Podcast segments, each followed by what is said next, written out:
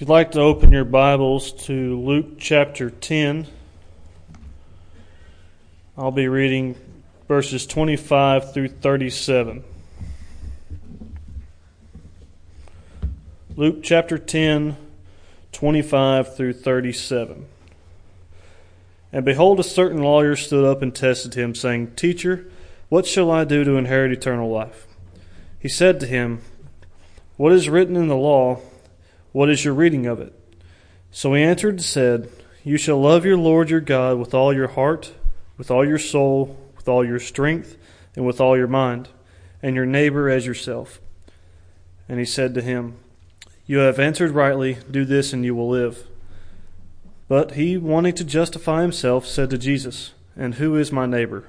Then Jesus answered and said, A certain man went down from Jerusalem to Jericho and fell among thieves, who stripped him of his clothing, wounded him, and departed, leaving him for dead.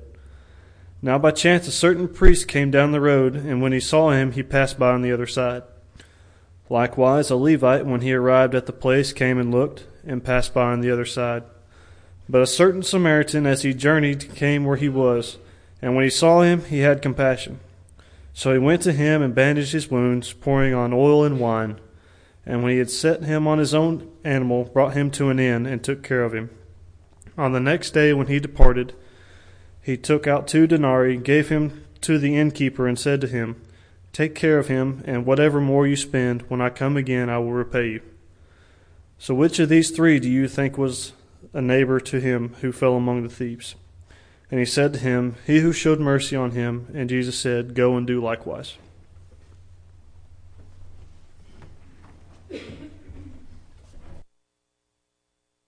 I'm delighted to be with you this morning. We appreciate the presence of everyone here, uh, especially if you're visiting with us. We're glad that you're here, and we want you to always come back and uh, be with us given the opportunity. Now, two Sundays ago, we walked the road to a changed life as we followed uh, Saul of Tarsus as he became the Apostle Paul, as he walked the road to Damascus.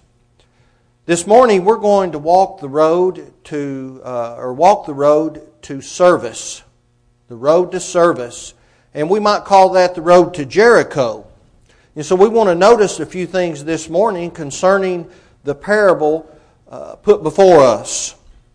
But before we do that, we want to mention just a, a few other things. Now, yesterday was what we recognize as Veterans Day. We honored uh, our veterans, or, or Friday was Veterans Day, or the observed day, and yesterday was actually the day. But Veterans Day is a day wherein the citizens of this nation honor our military and former military people. Now, what do we call them? We call them servicemen and women. Why? Because they dedicated their service to this great nation. And we honor them for that. And it is observed every single November the 11th of each year. Every one of them. It's always November the 11th. Do you know why? Have you ever studied that aspect of this wonderful holiday?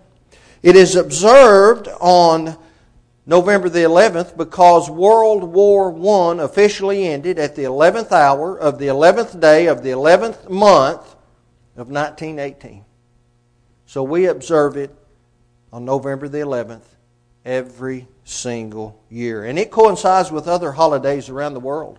Armistice Day, Remembrance Day, as we look toward and we recognize and honor those who brought World War I to a close.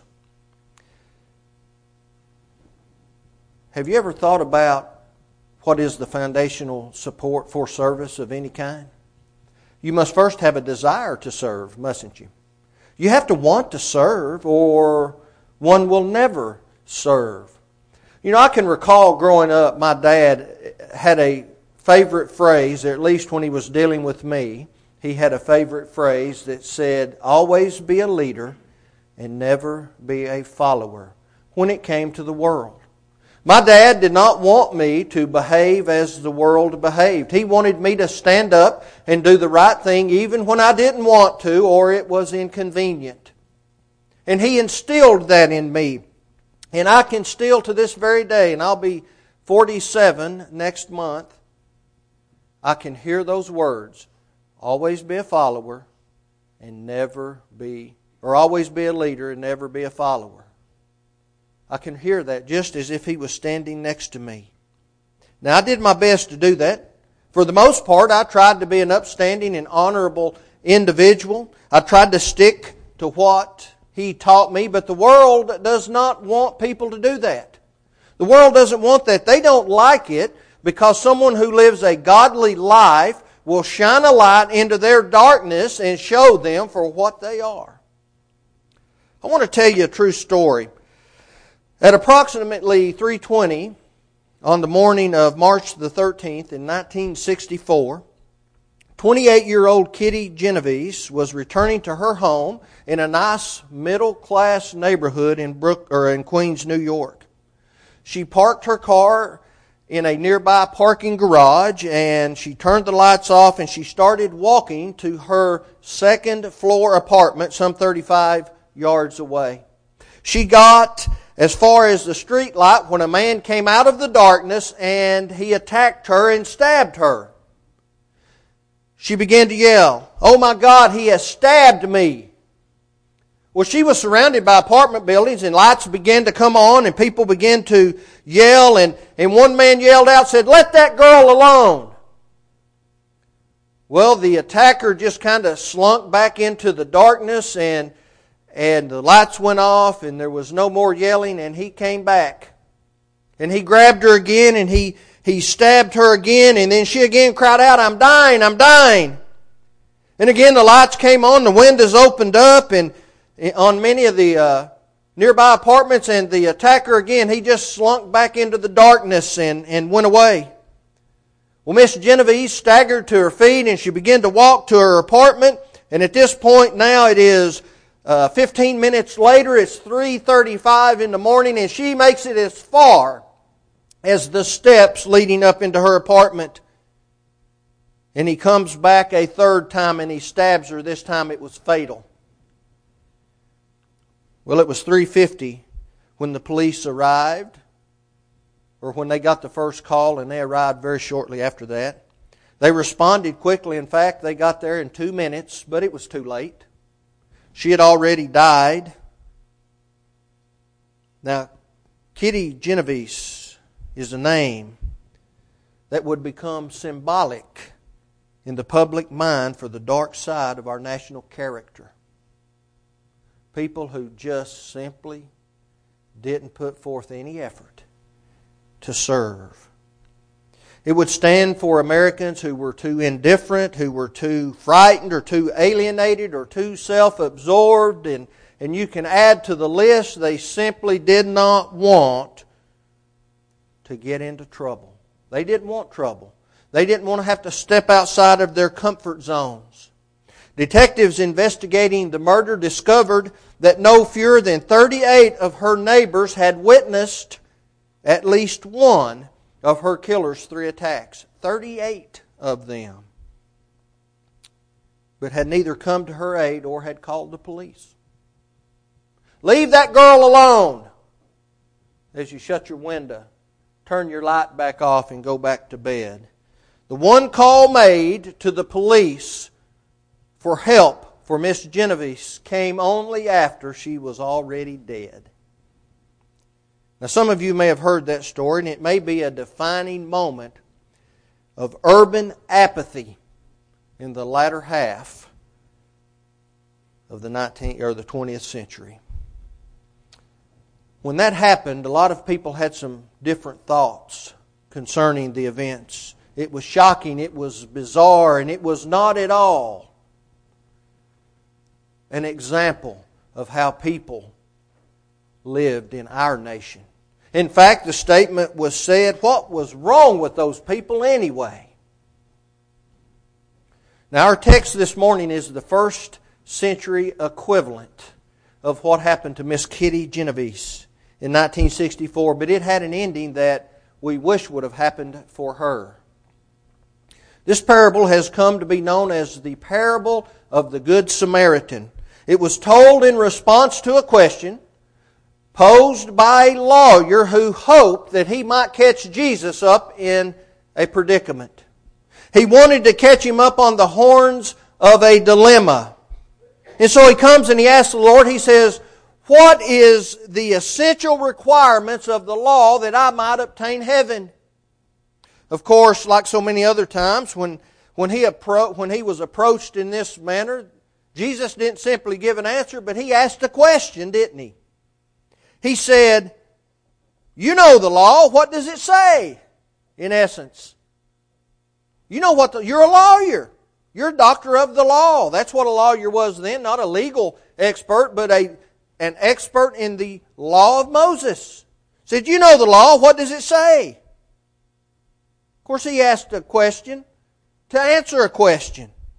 And that demonstrates his brilliance in dealing with those who are hard hearted. Notice what the lawyer said. He said, Thou shalt love the Lord thy God with all thy heart and with all thy soul and with all thy strength and with all thy mind and thy neighbor as thyself. And Jesus said, Go do that and you will have eternal life. Not to be deterred, the lawyer still trying to extract himself from a situation that had crumbled down all around him. He said, Well, who is my neighbor? He wanted a loophole in the law, didn't he? He was looking for an escape. But people have always tried to reduce God's law down to the smallest common denominator, one in which they can live with. That's how the world looks at God's laws. How can I dwindle that down? How can I make that smaller and get it into a position where I can live with it? See, the idea of changing my life so God can live with me is absolutely out of the question. See, most people would, would love to believe that loving one's neighbor is loving those who love them, or at least loving people who are lovable. That's not what we just read. Loving my neighbor then comes to mean doing nice things for those who will probably do nice things for me. What am I going to get in return? What do I get for living such a life? Peter said, Lord, we've given up everything. Now what do we get? He said, Have you really given up everything? But is that the kind of service that Jesus expects from us? Doing the bare minimum, doing just enough to get by? I think the parable addresses service. The road to Jericho demonstrates service. We want to be on the road to heaven, but to get to heaven, we have to be on a, on a road to service, don't we? But if we're going to be able to understand service, we must first define what it is. That's my first point. To define service, in general, we have to define the people of the parable. Service is not defined by those who are worthy, it is defined by those who are needy.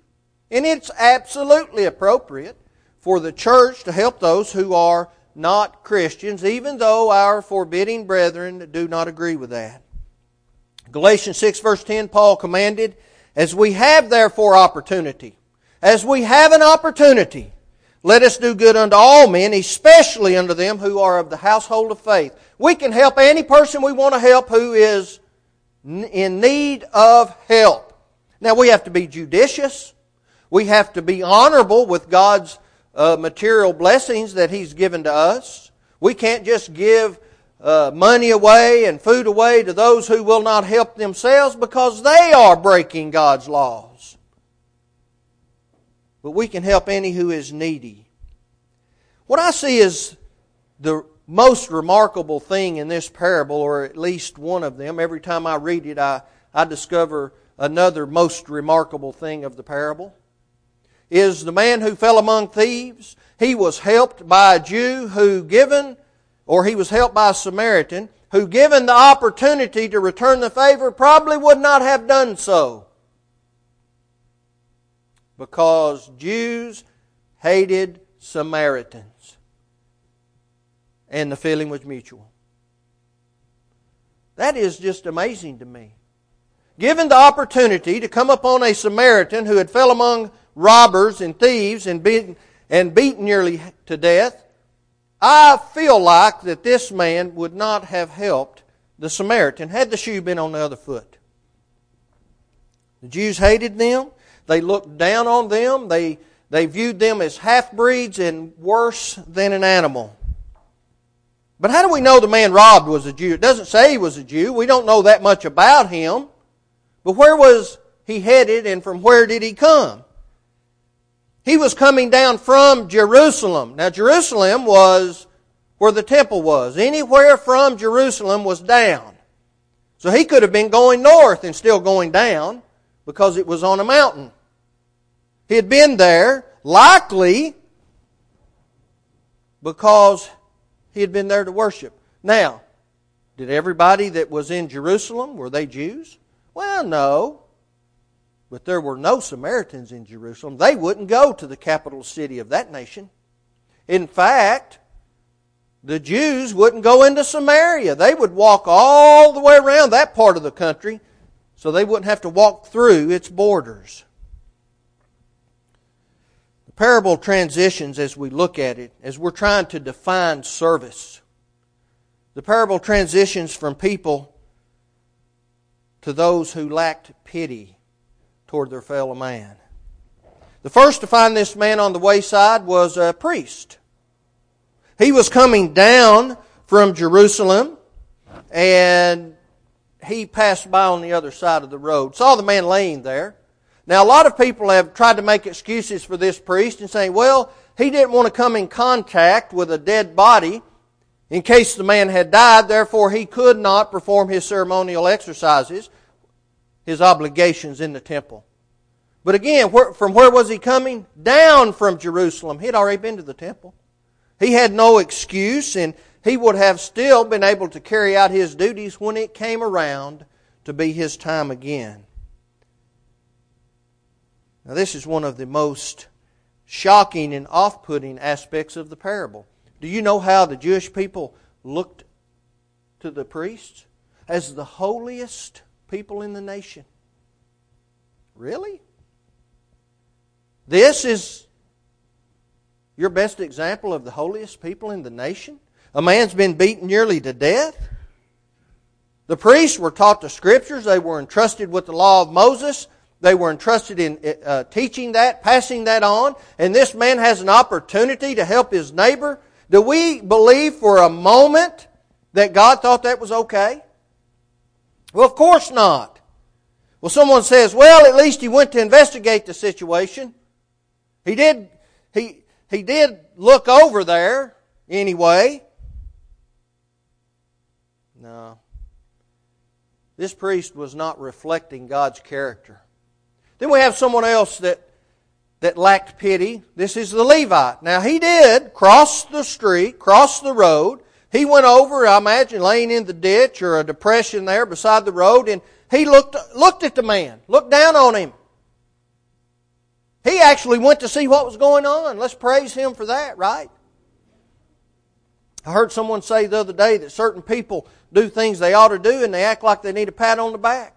Some man says, Well, I take care of my children. Well, you're supposed to. What do we want? A, a sticker for that?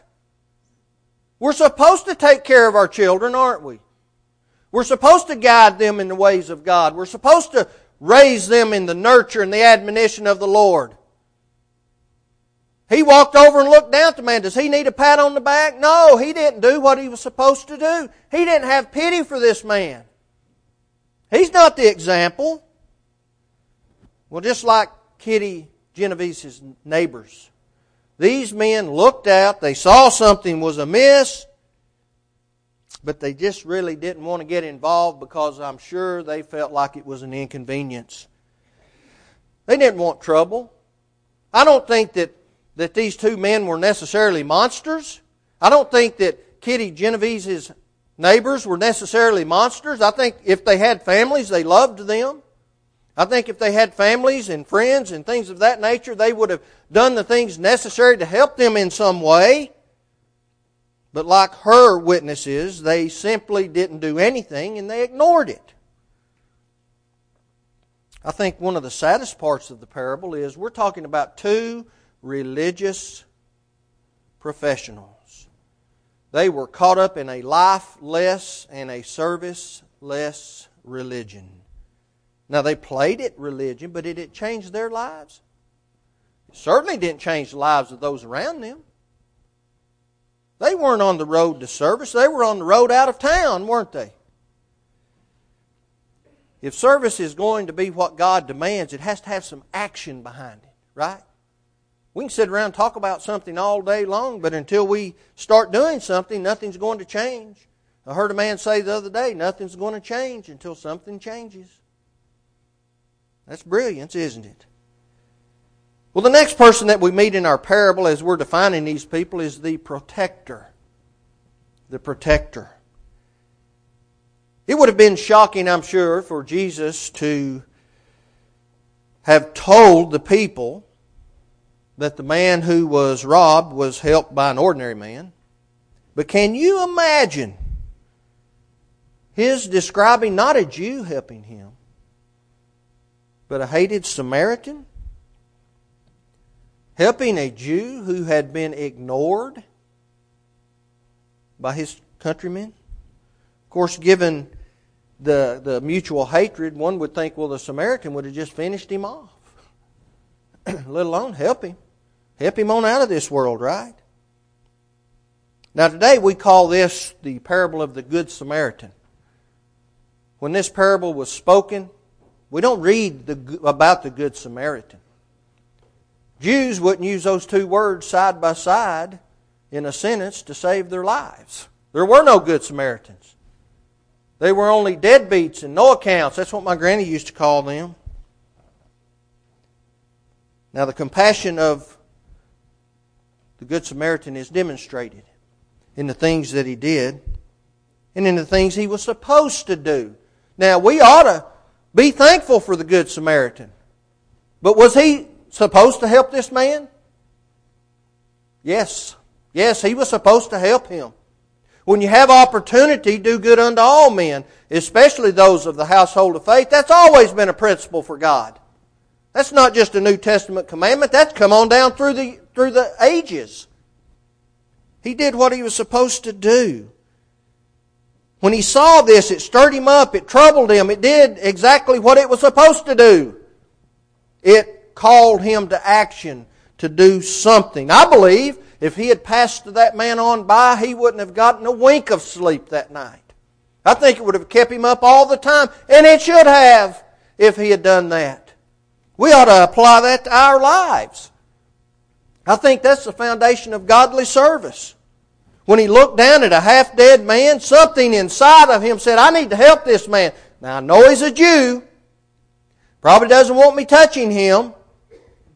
I imagine if you asked that man if he were able to be conscious at that time, he would have been glad for that Samaritan to lay hands on him. Sometimes we get closer to God when we're on our backs looking straight up. He was needy. The Samaritan didn't help him because he was worthy. He helped him because he needed help. It just wasn't logical for the Samaritan to help this enemy in need. If we talk to the rest of the world, the two Jews, they passed on by because he was sorry. They didn't know if he was a Jew or not. I don't, I don't guess. Maybe they did. Why did the Samaritan help him? Was it because he had this nice, warm, fuzzy relationship that we mistake for love all the time? We love our brethren. That is a form of love, and we need to have it. Paul commanded it. Brotherly love. We feel good when we're in the presence of one another. He wouldn't have felt good in the presence of this Jew. He showed an academic love, agape love, a love that says, I'm going to do what's best for you, whether I like you or not. We can define service all day.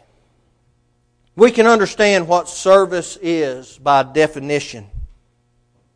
But it does us no good unless we understand what it does. That's my second point.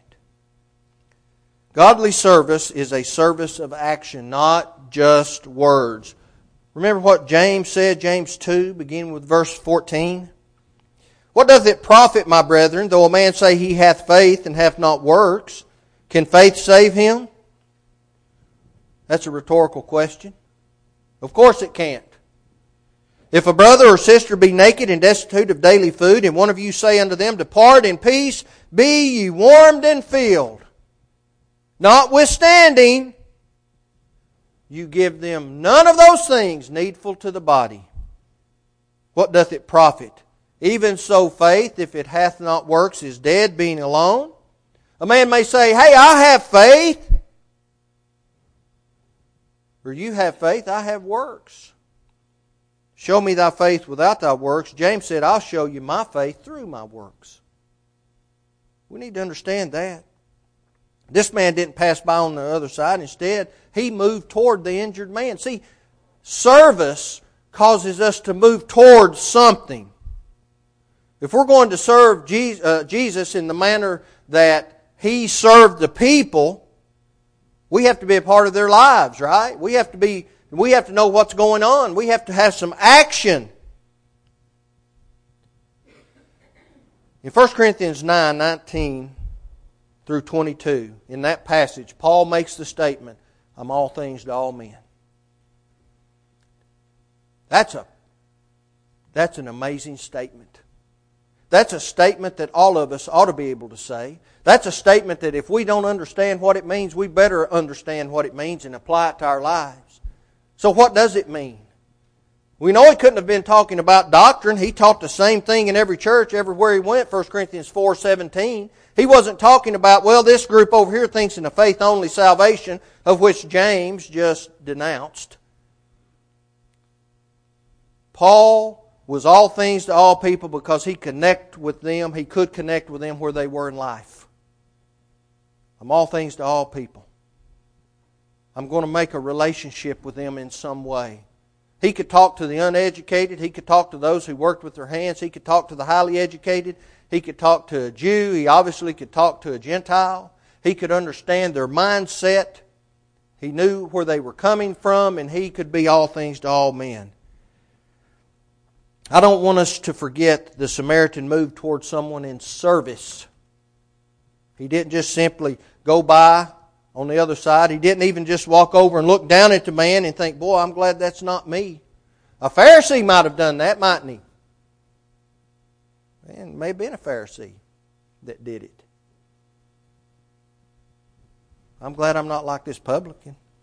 I want us to keep in mind also Christian service can be overlooked but we still keep serving. We, we're not looking for a pat on the back, are we? I want to tell you about a, a, something that happened during World War II. England needed to increase its coal manufacturing production, and Winston Churchill called together all the labor leaders to enlist their support. And he said, I've got this vision that I see. He said, when, when we win the war and, and we're going to hold a, a, a parade in Piccadilly circus after the war. He said, This is what I see. I'm going to see people coming through and us honoring them. He said, First of all, we're going to see the sailors come by because they kept the waterways open and they defended us from an attack from the sea. Then would come the soldiers who, who had come home from Dunkirk and had gone on in to Africa and defeated Rommel. And then would come the pilots who who had defeated the Luftwaffe from the sky and taken care of the Air Force of Germany. He said, last of all, you know who's going to come in? He said, those who were sweat stained and soot soaked men in miners' caps who were down in the earth working and producing coal so that the war effort could continue. And from 10,000 throats, someone may say, where were you when the war was going on? And they're going to say, I was down in the earth with my face toward the coal, even though you couldn't see me. Not all jobs in the church are prominent and glamorous, if there are any, but they're all needful. And often it is the people with their faces to the coal who or getting down and doing the work that no one else wants to do, and they're overlooked for that. But guess what? God doesn't overlook anything. We need to be on the road to service. We need to be working for Him and not for those around us. We perform our action because of what Jesus accomplished. That's why we do it. What He accomplished was an act of love under even worse circumstances than what we see of the Good Samaritan or what happened to those good men in World War II. Just like the Samaritan, he did something for a bunch of hateful people who cared less for him and wouldn't have done for him what he did for them. Notice what Paul said in Romans 5, beginning with verse 6. He said, For when you were yet without strength, in due time Christ died for the ungodly. When you didn't have strength to save yourselves, when you didn't have the strength to pull yourself out of the gutter, to get out of a life of sin, Christ died for you, he said, but scarcely for a righteous man will one die. He said, yet peradventure for a good man, some might die. But God commendeth his love toward us in that while we were yet sinners. Now notice that. While we were yet sinners, God, Christ, died for us. While we were yet sinners, what does that mean? While we were hateful, unloving, ungodly, didn't care anything about him. He allowed himself to be nailed to the cross and hung up before the public and looked down on them as they went by, wagging their heads. Oh, if you're the, if you're the Christ, come down from the cross. He died for that group of people, of which we have been a part. But thankful Thankfully, for God's grace, we're no longer a part of those people. Godly service can be defined. It does something definitely. And finally, this is our final point and third point. It demonstrates something. In order to be found justified in the sight of God, the lawyer had to exhibit some necessary qualities that would have brought him into fellowship with God. Jesus said, You know the law. Go, what, what do you think it says? See, godly service exhibits in us a relationship with Jesus. I was talking with a friend of mine the other day, and I said, We don't hear about personal relationship or having a personal relationship with Jesus necessarily in sermons anymore, do we? I got to thinking about that, and I said, you know, I think that's because we've we've kind of allowed the the denominational world to hijack that term from us. Jesus said, "Come unto come unto me, all ye that labor and are heavy laden, and I'll give you rest." We better have a personal relationship with Jesus. Let's not allow the denominational world to hijack that from us because without a personal relationship with Jesus, we can't exhibit the proper attitudes, the proper characteristics that'll get us into heaven. Now, not faith alone, and I think that's what most people intend. And if we look at this lawyer, if he had been able to have exhibited what he said, love your God and love your neighbor as yourself, he would have humbled himself. He would have gone away and he would have converted his ideas to what God wants into what God wants. Right? But he wasn't able to do that. Near the end of the parable, Jesus asked the lawyer, He said, Which now of these three thinkest thou was neighbor unto him who fell among the thieves? This lawyer couldn't even bring himself to, to say the Samaritan's name. He hated him so badly. He simply said, Well, the one who showed mercy on him. Yeah. Now he was left without an excuse. He didn't get his vindication that he wanted. The second question the lawyer had asked, Who is my neighbor? had been turned on him. Jesus said, Who do you think he is? What kind of neighbor are you? We better determine that as we walk the road to service. See, service exhibits something in us, and I want us to notice another parable where Jesus exposed to us in even greater detail what service does. That's found in Matthew 25. The passage is 31 through 46. We're not going to read that, but in that parable, you have some sheep and you have some goats. And you have some requirements if you're going to be a sheep or a goat. One person mused, he said, You know, I've read that parable over and over, and I've never found any shoats or any sheep. We can't be a little of both. We have, we're one or the other, right? We're either servants or we're not to God. We either are in or we're out. You know, when I was in school at the Memphis School of Preaching, I hated the thought of taking logic class so badly that in the summer of 2008, I had an opportunity to either go to logic class or go to southern India for a whole month. I went to India. Actually, I went for five weeks. But as we look at this parable and we consider logic, it tells us some, some very important aspects of reasoning. In logic, there's a call, there's a law that is called the excluded middle. Now, what that means is you can't be this and at the same time be that or not be this. You're either this or you're not, and you're not something else. In essence, that's what the law of the, excluded middle is. We're either sheep or we're goats. We can't be a little of one, a little bit of the other. We can't have a little bit of sin in our lives, but then be mostly faithful to God. We can't be a Christian or, or be a sinner and then just be a little bit of a Christian. That doesn't happen, doesn't work that way. That's the law of the excluded middle. There isn't a fence to straddle, it doesn't exist. We're either one or the other. See, throughout the New Testament, we're taught about godly works and how godly works is the part of man's responsibility in gaining salvation according to God's scheme of redemption. Now, we're not saved by works that would cause someone to be able to boast, Ephesians 2 9, but we have to understand what kind of work Paul was talking about. He's talking about a work where I say, Well, I worked my way to heaven. I got there. No, I didn't get there. I didn't deserve to even be on the road. By God's grace, He allowed me to go that way, but I had to do some things.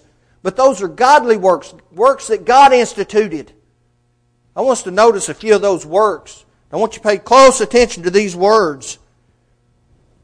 Then they said unto him, What shall we do that we might work the works of God? You know what Jesus' answer was? John 6, 28 through 29. This is the work of God that you believe on him whom he hath sent. All of a sudden now, faith is a work. Paul commanded that we should repent and turn to God and do works worthy of repentance. Acts 26 20. When we confess by our mouths unto salvation, Romans 10 10, that's a work. When we walk down into the water, I have to walk into that water, but it's not a work of man. I submit to someone. First God, and then allow someone to baptize me, and that's a work that saves, 1 Peter 3.21. Without the works of God, we can't be saved, and we have to have every single one of them. Baptism is no more important than, than faith. It's no more important than repentance. It's no more important than confession. But let me tell you something. It's exactly just as important. And we can't leave it out. Because Paul warned this, 2 Corinthians 5.10, For we must all appear before the judgment seat of Christ, that each one may receive the things done in his body according to what he has done, whether good or bad. We better work the works of God. The road to a life of service, the road to Jericho is not an easy road to travel. But the walk to the cross wasn't easy either. I'd rather walk the road to service than the one to the cross. The road less traveled includes the road to a changed life that we spoke about a couple of weeks ago, and the road to service. We can't walk the road to service until we've had a changed life. That's the obedience of the gospel plan of salvation. I just listed those works that have to be completed in order to be a child of God. If you've never done that, don't leave here today not being a child of God. Not having worked your way into salvation, but having submitted to the works of God. If you have, you become unfaithful, come back to the Lord today. Don't stay away. Walk the road to service as we stand and as we sing.